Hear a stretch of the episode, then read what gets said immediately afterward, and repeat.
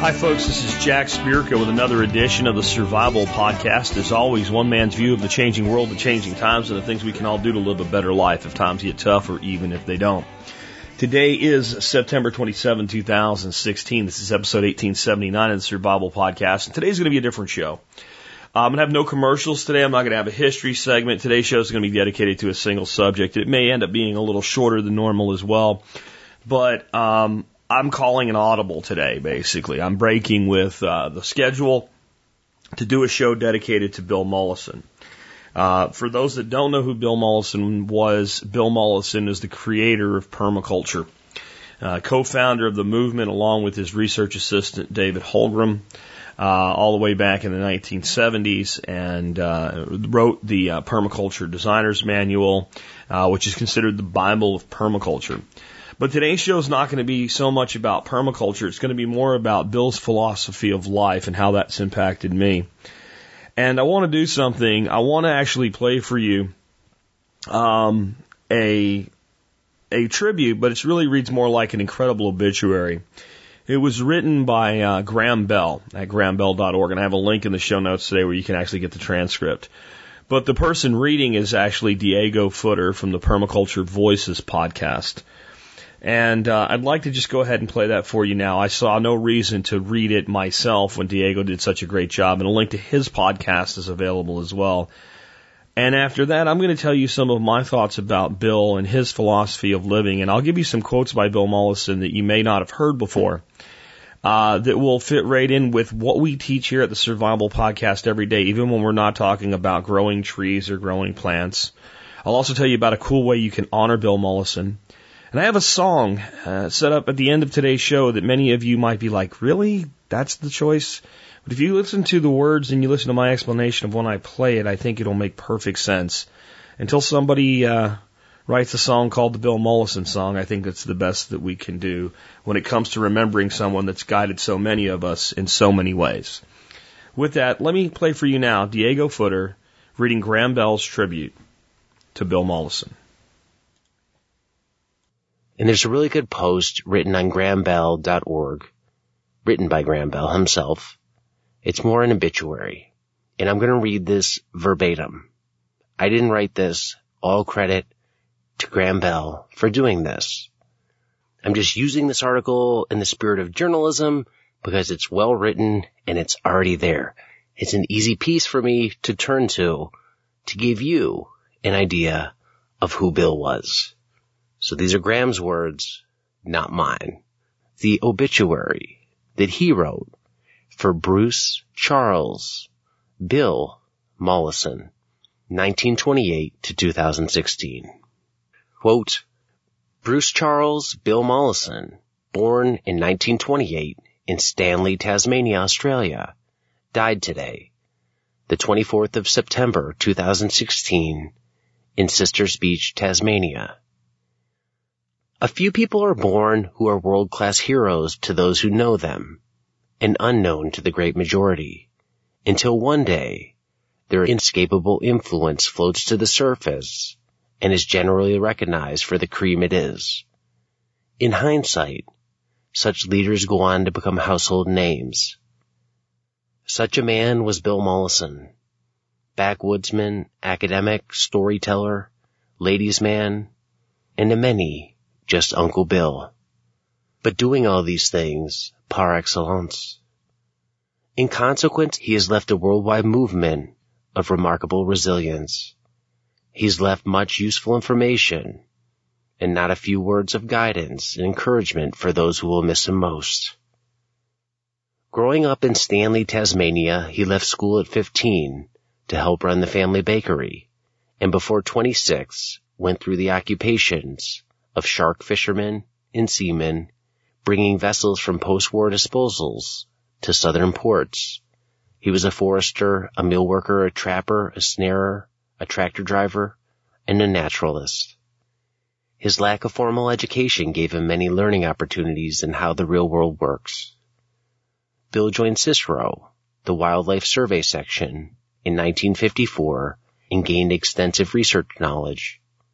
His time in the Tasmanian rainforest gave him the founding structure for what became his life's passion, permaculture. The idea that we could consciously design sustainable systems, which enabled human beings to live within their means and for all wildlife to flourish with us. A spell at the Tasmanian Museum and curatorial duties, a return to field work with the Inland Fisheries Commission took him back to college in 1966, living on his wits running cattle, security bouncing at dances, shark fishing, and teaching part-time at an exclusive girls' school. Upon receiving his degree in biogeography, he was appointed to the University of Tasmania, where he later developed the unit of environmental psychology.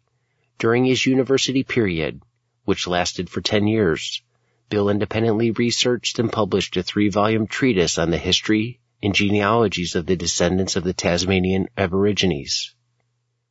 In 1974, with David Holmgren, Bill developed the beginning of the permaculture concept. He became fixated on proving and promulgating what he saw as a world-renewing concept, leaving the university in 1978, abandoning a secure academic tenure at the age of 50, an unheard of move at the time. Bill devoted all his energies to furthering the system of permaculture and spreading the ideas and principles worldwide. He's taught thousands of students and has contributed many articles, curricula, reports, and recommendations for farm projects, urban clusters, and local government bodies. In 1981, Bill Mollison received the Right Livelihood Award, sometimes called the Alternative Nobel Prize for his work in environmental design. In recent years, he established a Trust for Aid fund to enable permaculture teachers to reach groups in need, particularly in the poorest parts of the world, with the aim of leaving a core of teachers locally to continue appropriate educational work. We are helped in remembering Bill by his 1996 autobiography, Travels and Dreams. Typically he laughs at himself, stating, quote, This book is a work of fiction. Most, if not all of it is lies. Even the lies are imprecise reports of old lives overheard. End quote. He wasn't universally liked. One reason being he was committed to disrupt the status quo of misguided, unfeeling management. First feel fear, then get angry, then go with your life into the fight. He was eloquent about the need for peaceful warriors, as he called them, to challenge the stupidity of ill governance on a global scale.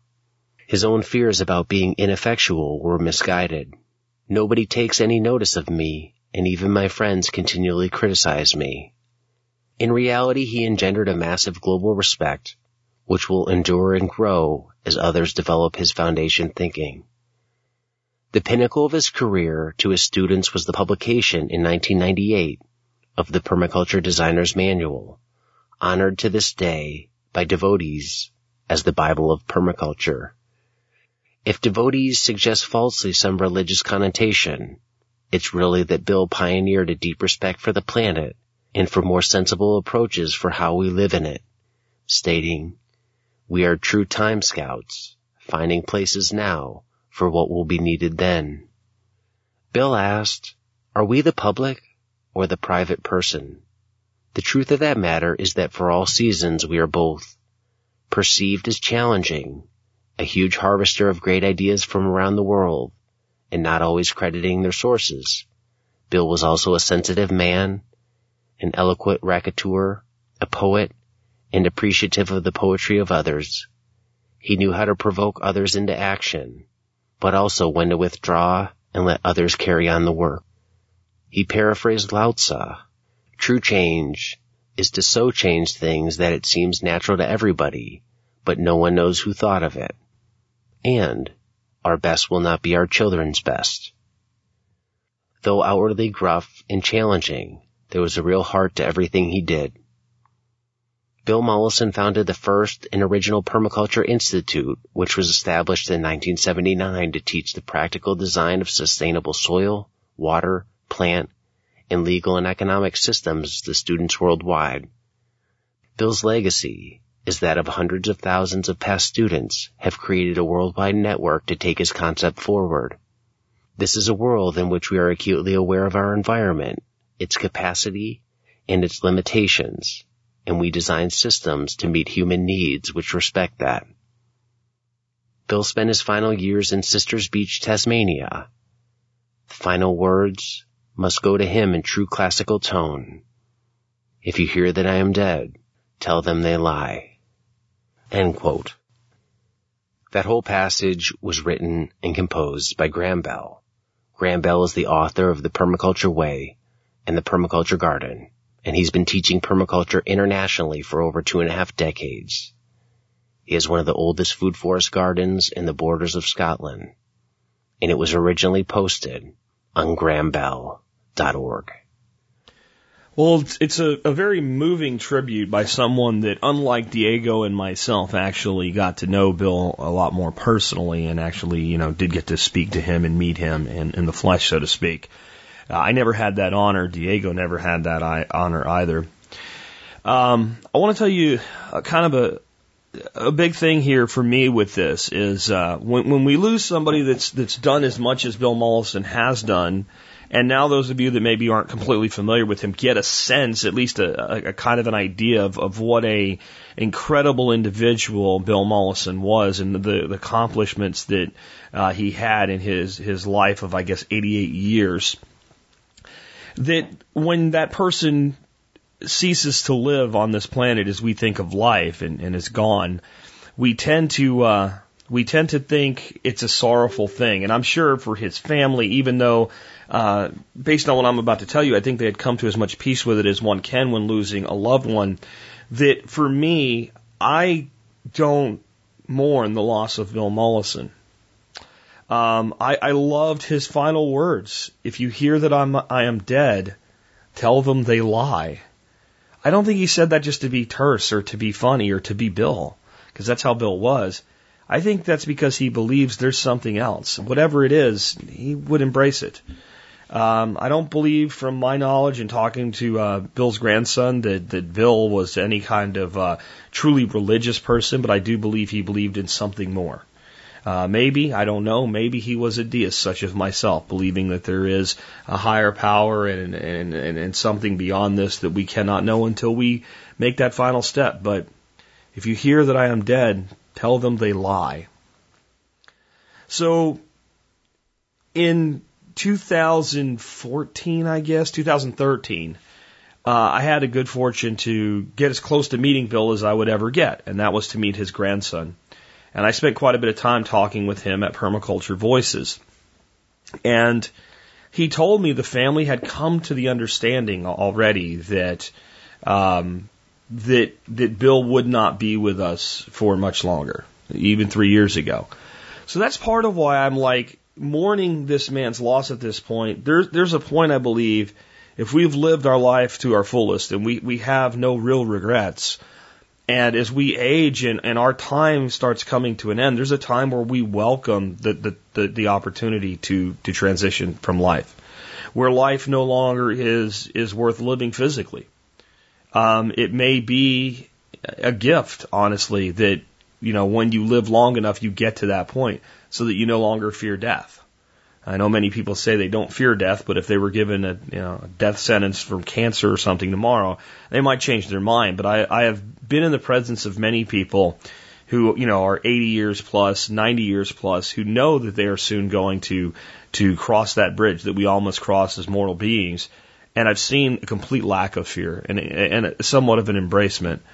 And if you listen to the whole podcast with Diego, you'll hear that Permaculture Voices 1 um, Bill was talked to about coming to America to speak, and it was just determined that he was not physically able to. So three years ago, that was the case. And I, I think I made a mistake there when I said it was 2013. I talked to Bill's grandson. It would have been 2014 because it was Permaculture Voices 2 that I got to, to speak to Bill's grandson. And, uh, it, it was, it was a great experience. And what I know from that discussion is something I don't think has really been talked about much, but I do hope the family does something with all this. Bill has countless amounts of notebooks and writings. And they're, we're trying to figure out, well, what do we do when he's finally gone to make sure that this isn't lost? And my response was publish it all in any way possible. You know, I mean, just get it out there because the man was brilliant. He was brilliant. And I, I kind of wanted to talk to you guys about some of the things that Bill had to say that fit with what I teach you every day here on the Survival Podcast, and you may not have heard them before. Uh, and they're quite anarchist in, in, in my view as well, especially this first one. He says, the tragic reality is that very few sustainable systems are designed or applied by those who hold power. And the reason for this is obvious and simple. To let people arrange their own food, energy, and shelter is to lose economic and political control over them. We should cease to look to power structures, hierarchical systems, or governments to help us and devise ways to help ourselves. I, I, I think that kind of sums up the entire thing that I've been doing for over eight years here at the Survival Podcast. The philosophy that I've, I've come at this with from the very beginning that you cannot rely on the people in power to fix and save your lives. Last night, almost 100 million people tuned in to see Donald Trump and Hillary Clinton debate. And I'll admit I did too for, for the purpose of having material for the show. And as I thought about that this morning, I thought, boy, this is a hell of a lot more important than that is. What we have now there are, are two camps of people that don't really support either candidate. They despise the other candidate. They're so afraid of the other candidate that they have to stop that candidate as though, uh, as though their side would be the lesser evil. And this belief that somehow, you know, one man can make America great again, or or I can be with her. It, it, it, it, it it's it's laughable. It's laughable. That we think that the system that created the problem is the solution to the problem the system created on purpose. That's what Bill was telling us here. There's no benefit to the people in power creating a system in which you can see to your own needs because then you don't need them. So why don't we get on with doing it? Why don't we decide that it's us and it's only us and all we have are each other? I mean, I know it's easy to get down on people and I do, but in the end, the people that you see around you, that's it. That's what you get. That's what you have to work with. And most of the people that you, you just look at and sigh and think, oh my God, they're victims of this same system from a different angle than you are. And, and, and they're probably less further along in their walk of discovery and they haven't figured it out yet. They don't know yet. They don't know yet that the people in power really don't want them to have control over their own lives. They believe one side does and one side doesn't. As, as ridiculous as that sounds. But people in power, their ultimate goal is what? To retain power. They have nothing else. There's nothing else. Get more power, or if you've gotten as much power as you can, hold on to it. How does anyone gain more power or retain power if they enable you to feed your family without the systems? How do they get more power, retain more power if you take control of your ability to heal yourself? To provide heat and cooling for your family, to house yourself. They don't. So they've created a system in which, think about this, man, mankind, the highest level organism we know of in the universe. Now, I don't think we are, but that we know of. Certainly, we are the highest level organism on planet Earth. We can think and plan and do what no other creature can. The most intelligent creatures we can look to are maybe the, the great apes, the dolphins, the whales. They're interesting, they're amazing creatures, but they can't do anything that a human being can do. We can build a rocket and go to the moon, or we can build a rocket and blow someone up halfway around the world. Nothing else can even come close to that. And yet, we, as a species, are the only species on planet Earth that must pay in order to use the planet. We must pay for the resources of the planet. Every other creature is able to exist without money. Every other creature is able to exist without government. Every other creature is able to just be part of the natural world and survive just fine. In fact, better off many times without us. But yet I, I believe as Bill did that we have an obligation now to fix the things. We can't just leave stuff alone. We screwed it up so bad, we have to step in and fix it.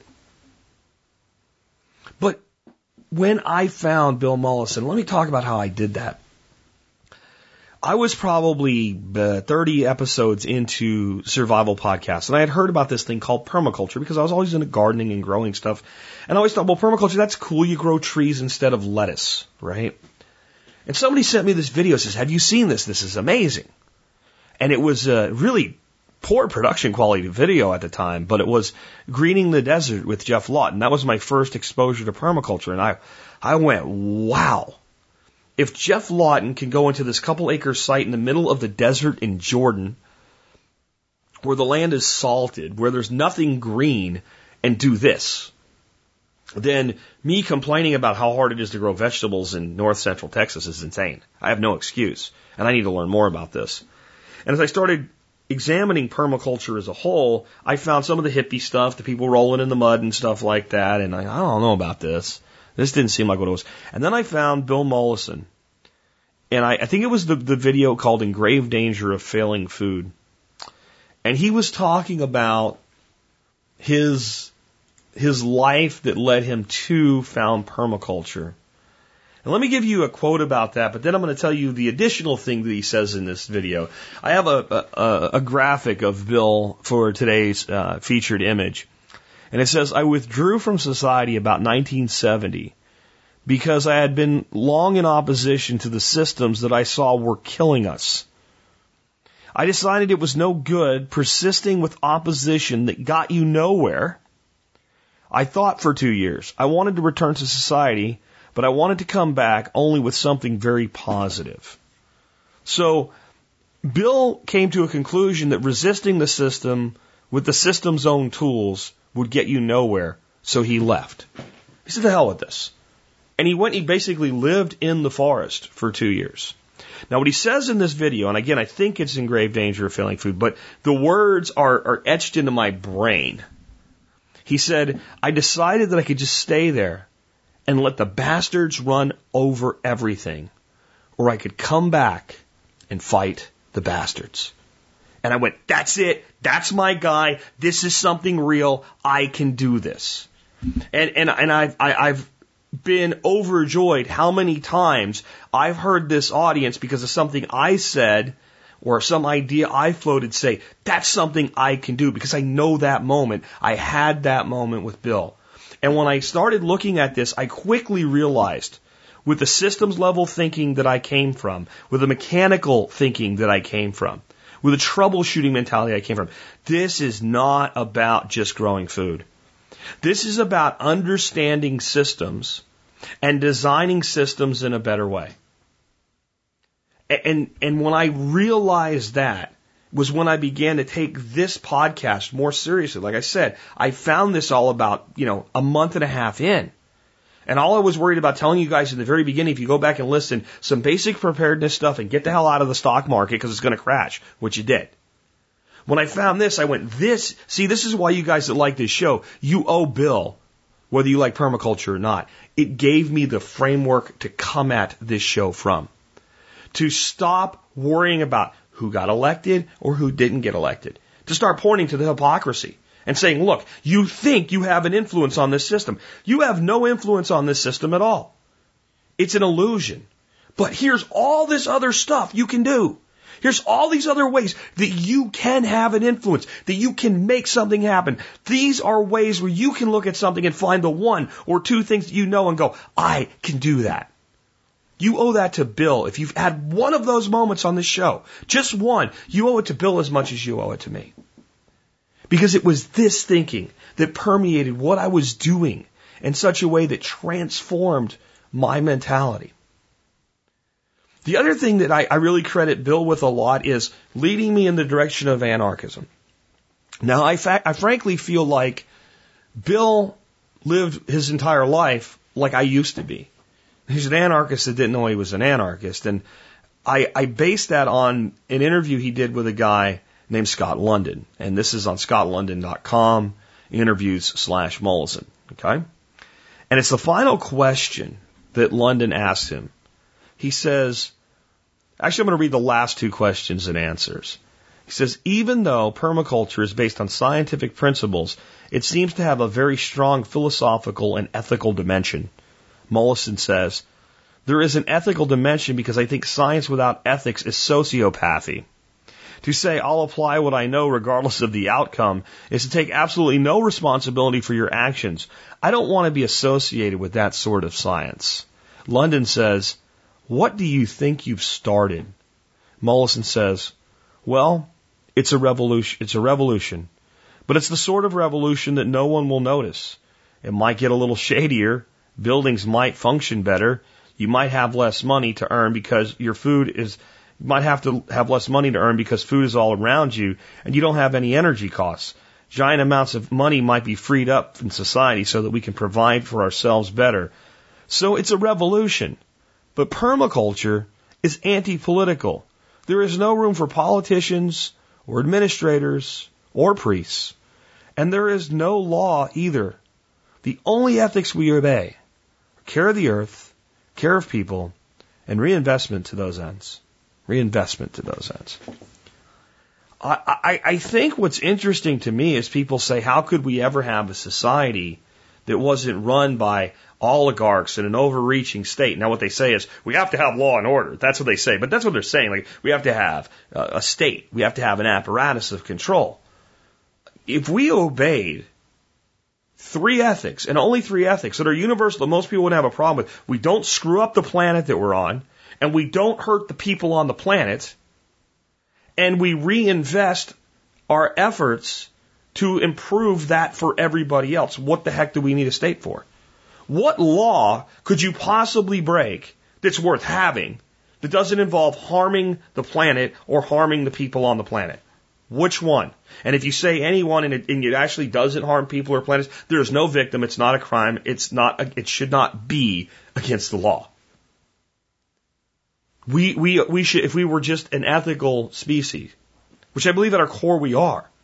I believe it is actually the systems of control that have led us astray from our own ethics. The average person knows not to screw the planet up.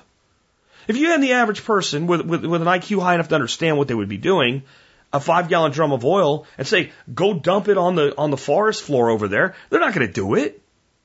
I'm like, no, that's wrong. You, don't need a law that says it's illegal for the average person to know that it's wrong.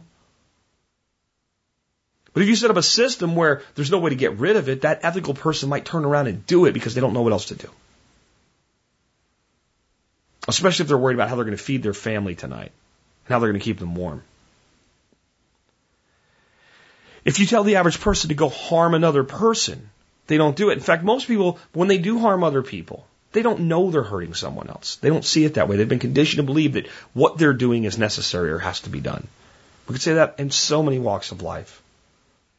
And what Mollison was calling for here, whether he knew it or not, was for society to look after itself. Maybe a little less directly than the other uh, quote that I read you. Here's another quote that I love by Bill Mollison. I teach self reliance, the world's most subversive practice. I teach people how to grow their own food, which is shockingly subversive. So, yes, it's seditious, but it's peaceful sedition. Sedition, folks, is a, is a word used for crimes that can get you the death penalty in this country still. He wasn't afraid to call it what it is. When you actually take control of your own life, when you start to actually sever your ties to the systems of support that you're told are the only way you can survive, it is a seditious act. It's just a peaceful sedition, which it makes it very difficult for them to come after you. See, I believe Bill was a genius. And I believe he had a rebellious warrior spirit. He was pretty good at pissing people off. Does that remind you of anybody you know?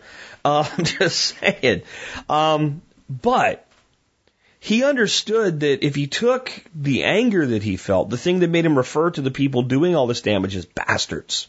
And boy, the, the, the, the people with an Aussie and a New Zealand and English accent, people like that, uh, man, they can just say that so much better than anybody with a plain old Texas accent can, I, for some reason. But, but if he took that and he went into some sort of activism that was more of what we think of with like, you know, uh, political demonstrations and anything even approaching something akin to violence, he would actually be very easy to stop. But how the hell do you fight back against a seditious insurrection of people planting trees? I think what he did is is because his his philosophy was so much greater than just the agricultural components that, that he he taught. That was the weapon of choice. When you start talking about teaching society to be self-reliant as a, a form of sedition, you're not just talking about growing grapes and apples and chickens and eggs. You're talking about freeing people. You're talking about liberating people. And, and, you know that most liberation ideology is made out to be quacks and nuts. You end up on terror watch lists, and uh, the, the Southern Poverty Law Center does uh, uh, seminars about how you're so evil and, and what have you, and and are made out. But how do you do that when? Well, what are they doing? Oh, they're they're they're they're planting trees. Well, they're they're they're they're taking chickens, and instead of putting them in a house, they're letting them run free, and they're controlling where they run, and they're making the land greener. And we know it works because it was brown and now it's green. See? See how evil there? You see how this is one of the most passive martial arts at an intellectual level that's ever been committed by society? That's what Bill Mollison was doing. That's what the whole permaculture movement is. You know, when, when we break the law in permaculture, when we have positive apathy and positive anarchy in permaculture, it's very difficult for the system to do anything about it. I'll give you some examples. Brad Lancaster from Phoenix or Tucson, Arizona, is a genius when it comes to water harvesting methods. And in one of the neighborhoods near him, they decided that they would get out a concrete saw and cut curbs. This is, think about this, right? Think about where you live, if you live in like a subdivision or something like that. If you got out a concrete saw and cut a, started cutting the curbs off the side of the road, you know, might the Department of Making You Sad show up? But Brad and his friends did it, talked to neighbors, whatever, it's kind of got it done. Now, why would you do this? Well, turns out when you cut a hole in a curb of a road and put a little bit in there to redirect it, when it rains, all that water that goes down the road in a place like Tucson that doesn't get that much rain goes, instead of down the road, down the drain and away, goes into a dirt reservoir that you've built, you know, between the sidewalk and the street. If you think about that, the nature strip as they call it. And if you plant trees there, turns out trees grow. So this whole neighborhood in Tucson goes from being typical Tucson, you know, where they have very little irrigation and whatever, and you know they can't water much because of water rationing. Everything's xeriscaped. All it's like shaded trees. It feels 20 degrees cooler walking down that street. They have all these products coming out uh, of the the trees, food, medicines, and and, and fibers, etc. They create this whole little local economy. They slowly grow it. Well, eventually, if you do something like this you know, the people in power catch on and they say, what's going on here? Well, how do you go into a neighborhood like that and say, oh, we got to take all this out? Do you want to be the town council doing that? Now, if you'd gone to the town council and said, uh, Mr. Councilman, please may we cut holes in your street, please? You know what they would have said? No. And then you would have never been able to do it. Better to ask forgiveness than permission, I guess. Right? Even though I don't like that term, I, I, I get the point, but I don't think you should have to ask forgiveness for doing the right thing. So I'd say better to be able, better, better to have to explain yourself than to ask for permission. But once it was done, what ended up happening was, wow, this is pretty cool. And now new subdivisions being put in in Tucson have to have water catchment installed like this. They're now, so from the outside, by focusing on self-reliance and being subversive and teaching people to grow their own food, which is sedition, the system was changed by one man, Brad Lancaster, and the people that worked with him. Another man named Ron Finley in South LA.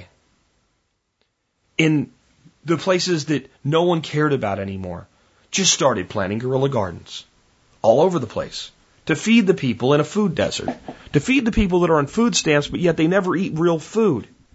And sometimes the city would come and tear a garden out. And somehow, a couple weeks later, it would just show back up. And as he started to do this, and there was more and more soil being built, all of a sudden plants and flowers and stuff just started popping up all over the place, in addition to where he was actually doing it intentionally through volunteers.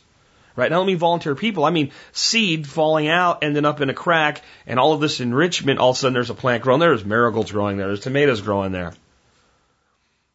And over time, the people that lived there started going, it's pretty amazing that there's food right outside of our doors now. And when the city started to want to take it away, they're like, I don't think so. What are you doing? Do you want to start a riot over tearing tomatoes out? Do you really? In a place where people are hungry and have problems? See, this is permaculture. It is insurrection, and uh, Bill called it revolution, and I took it upon myself with with with uh, with with some great humility, but really to say it's no longer it's no longer a revolution. Revolution is not sufficient anymore. It's evolved past that. They had a chance to surrender to this, you know, back in the 70s when Bill started his work. And we've had to fight them. We've had to fight the bastards now with Bill's help for 40 years. And they still fight. And we still use the Seditious Act.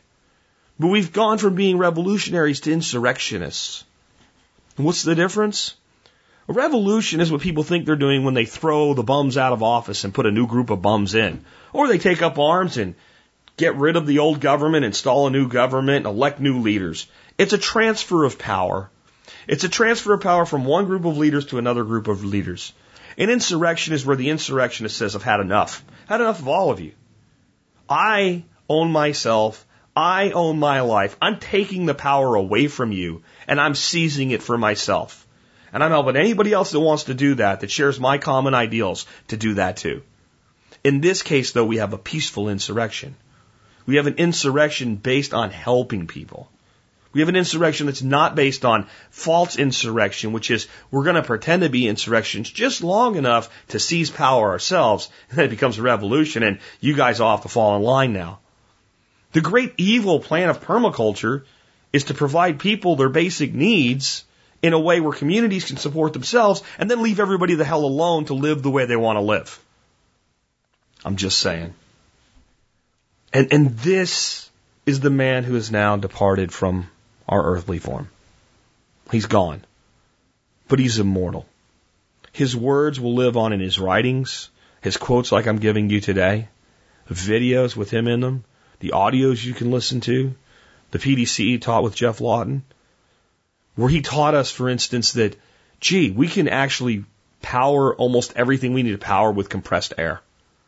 And that technology's existed for over 100 years.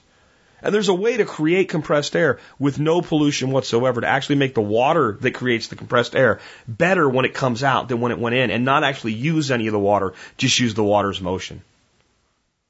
To make a car, believe it or not, that can be propelled by compressed air, and as that compressed air is being released as isothermic compressed air, actually keeps food cold in the trunk of your car on your way home. And we used to have these types of systems.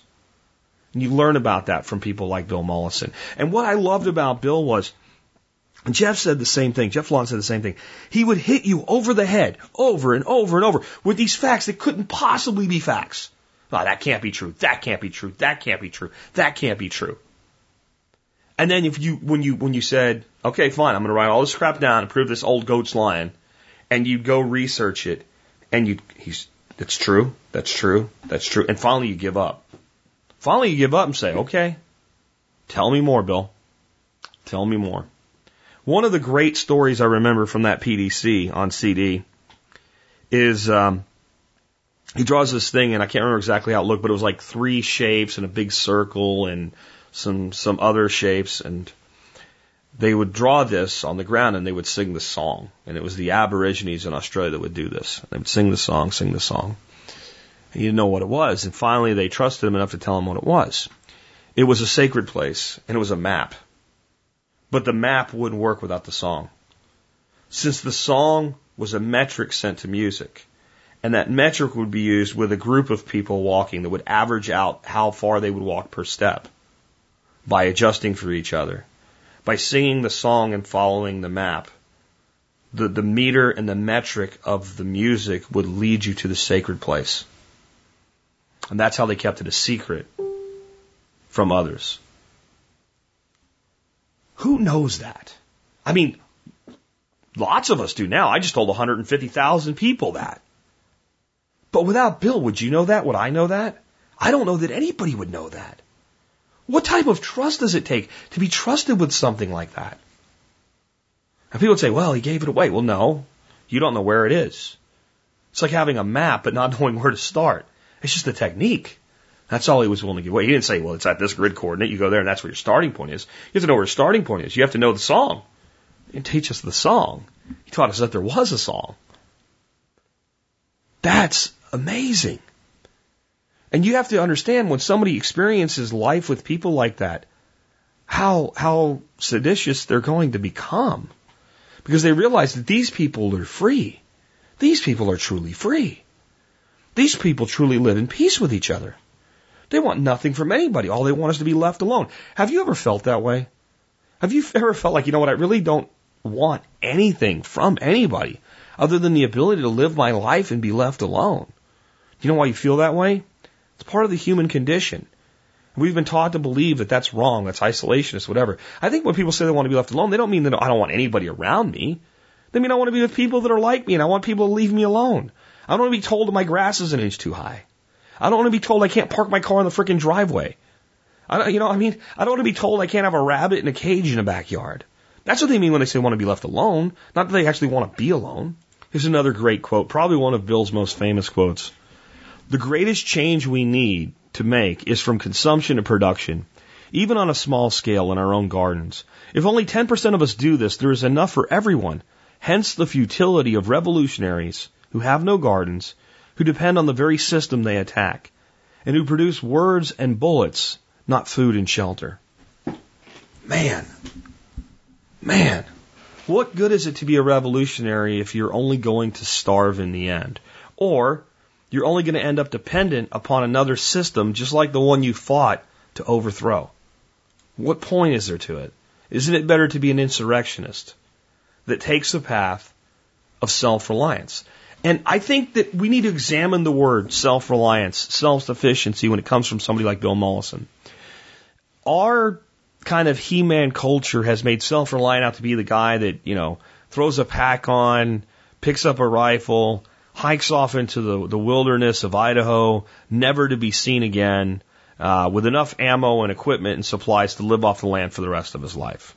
And I would say that the guy that actually pulls that off is self-reliant. But that's one version of self-reliant. That's not what Bill's talking about. Self-reliant is not an individual self-reliance, but a community-based self-reliance. Where people choose to work with others that think the way they do to provide these needs together with each other. For neighborhoods to become almost like micro city states, but without the state apparatus. That when you go to this neighborhood, this neighborhood takes care of itself. And then there's a certain amount of trade they need to do outside of that neighborhood. That's a small piece. Within the Permaculture Designer's Manual, Bill actually gives us the blueprint for developing our own individual economic systems that are started by two or three people. Really recommend you check out the Permaculture Designer's Manual if you haven't. It is almost impossible to read on some levels, but it's worth the challenge. Bill, to me, writes a sentence like a normal person writes a paragraph. He gets into a single sentence as much as you can get in with a paragraph. And he writes a paragraph like a page. And he writes a page like a chapter. He writes a chapter like a book. And he writes a book like a collection of encyclopedias. He crammed, I mean, I think you can learn more from the PDM, the Permaculture Designer's Manual, which is one book that's about the size of an old fashioned, you know, encyclopedia that's of a, a, common letter like C or something, not Z, right? And there's more information in there, really, that's relevant to your life and relevant to humanity than in a whole set of the old school encyclopedias that it could ever have. And those encyclopedias are largely outdated. Think about Brit- Encyclopedia Britannica, World Book, whatever, whatever you had when you were a kid, if you're old enough to even remember hard copy encyclopedias. A, a, a, a very expensive set of encyclopedias from 1985 today is in many ways not very useful. So much of it's outdated and, and, and lost. The words in the PDM are as relevant as they, they were written. Bill was an amazing genius. I'm going to give you one more quote, and then I'm going to close up today. I'm going to talk about the song that I chose and tell you why I chose it. Listen to this quote. Those of you that are still on the fence about this permaculture stuff and Bill and maybe just listen today because you listen every day and, and kind of decided to get through it with me. I think this is the one that's going to hit you between the eyes as short as it is and, and win you over. A really failing society has a lot of rules or laws. A really failing society has a lot of rules or laws. In other words, the closer a nation gets to collapse, the more laws and rules that it has. And if you go back and look at every, every single nation that ever collapsed, it's a pattern. Bill teaches about pattern recognition. As they get closer and closer to their own demise, they try to prop themselves up by more and more restrictions on the lives of people. You can see that with Rome. You could see that in Argentina, right before it collapsed. You certainly could see it in the Soviet Union right before it collapsed. It, it, it, the more that goes wrong, the more that those in power attempt to control the people that they have under their control. Because there's a fundamental reality. Most people follow the law, not because it's the law, because overall they feel it's the right thing to do. That's why most people follow laws. If, if they made a, if, if they repealed the law tomorrow that makes it a crime to go to the grocery store and steal from the grocery store, they didn't like say it's okay to steal from the grocery store. They just said we will no longer be arresting people who steal food from the grocery store. Would you steal food from the grocery store? I know some people would, but most people wouldn't. Most people wouldn't. Why? Because you know it's fundamentally wrong to take something that's not your own. So when a society is about to collapse, what happens is they start putting ridiculous amounts of rules and regulations and to try to control everything and to try to prop the system up. And eventually they get enough rules and regulations in that people either can't follow them anymore or simply say, I'm not doing that. And when one person says they're not doing it, they grab them, they lock them up, they throw them in a cage, they fine them, they ruin their life, they destroy them. But there's a, what's called a critical mass in any movement. And there's a point at which people go, yeah, I'm not doing that either. Yeah, me either. No, I'm not doing that. And even the elect- elected officials at the lower level, the, the, the, the, the, the legislative clowns at the local level, the state level say, yeah, we're not doing that either. We're not doing that anymore. We're not doing that anymore. No. And unfortunately, what ends up happening usually is chaos, what some people call anarchy. It ain't anarchy. And it goes into a tailspin. I feel like this is the only time in history where people really have seen it coming and have started to build the systems to replace it before it falls apart. And that's why I'm hopeful. I think this, coupled with what's being done with technology, gives us a really hopeful future. But only if we continue to ring the bell. I'll give you one more quote from Bill. We're only truly secure when we can look out our kitchen window and see our food growing and our friends working nearby. That's the vision that Bill had for all of us. And when I look at Bill, I see this titan, this, this magnanimous man that was, that was doing so much on so many levels. He was teaching, he was teaching a anti-political philosophy at the same time, he was teaching how to design and grow food and how those two went together. And I think that no person can pick up now that Bill's gone and carry the carry the, the torch, so to speak. I think from a design standpoint, in many ways, his heir apparent is Geoff Lawton. I think Bill kind of handed him the torch, and I think Geoff's doing a wonderful job with that. But there's so many levels of what Bill was capable of. So much work yet to see. I want to see the work that he's he's he's done, the the writings, the drawings. I want to see it all. And I want everybody that cares enough to pick a piece of it up and run with it and carry it. And I think not even the whole thing, but the, a piece of the piece that I want to carry is the concept of self-determination and self-ownership. That is something I've been carrying since I started the show, and Bill gave me a way to explain it on a higher level. And now that he's gone, I see it as my obligation to continue that message. And I know that Bill, whatever way it works in the beyond, is still here with us. And that brings me to the song that I chose for today's show. I thought of this immediately. As soon as I heard Bill had passed on Saturday, immediately thought about this. And I was, uh, I guess it was Sunday. I don't even know now. I'm confused. But as soon as I heard it, I, I thought, yeah, that's what I'm going to do. That's what I'm going to do on Tuesday's show. I'm going to talk about Bill and I'm going to play this song. And I know some people are going to go, I don't get it.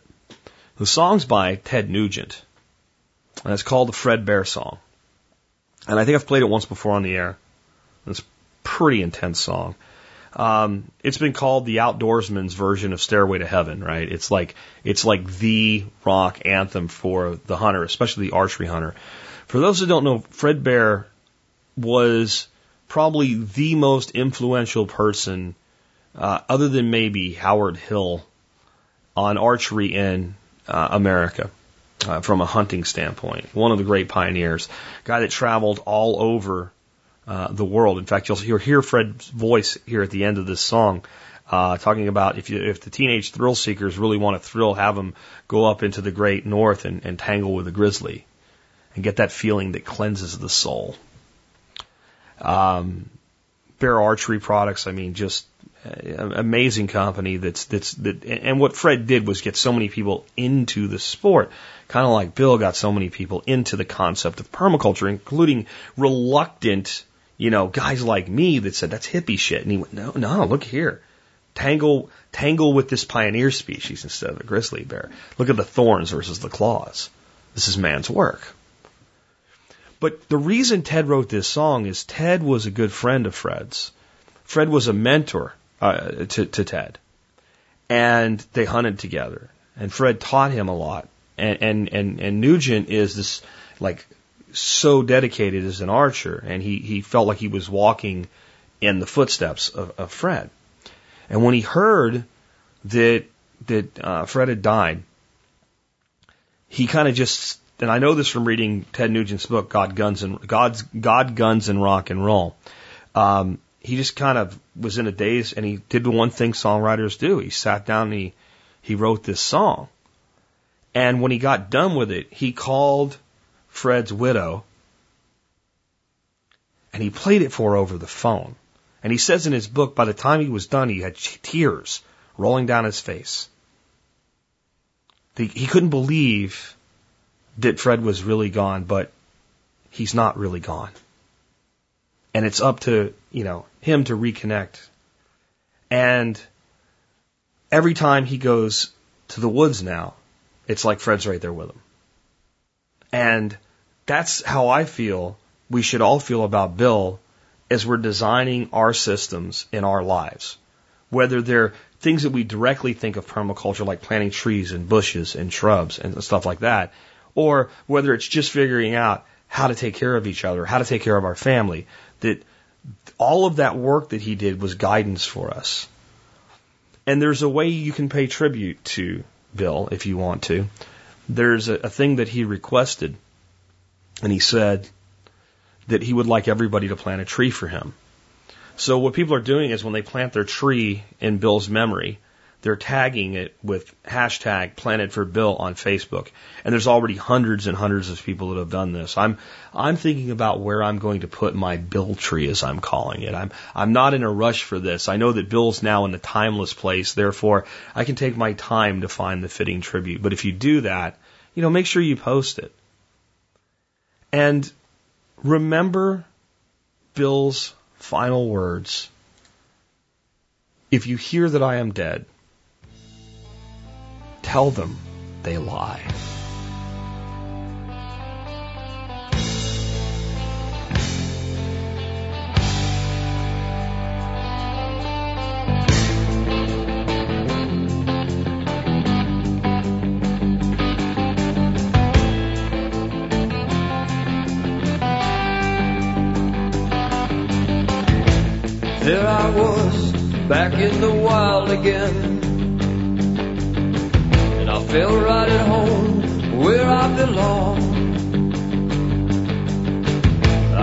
That feeling coming over me again. Just like it happened so many times before. Yeah.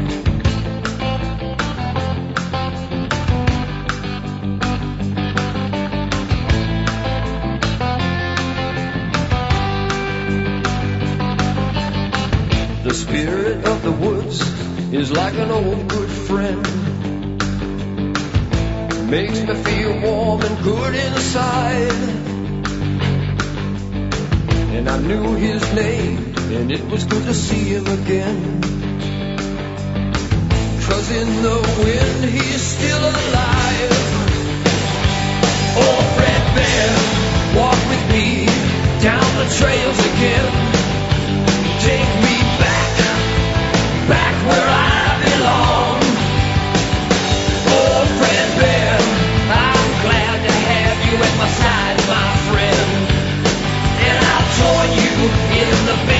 before too long. Before too long.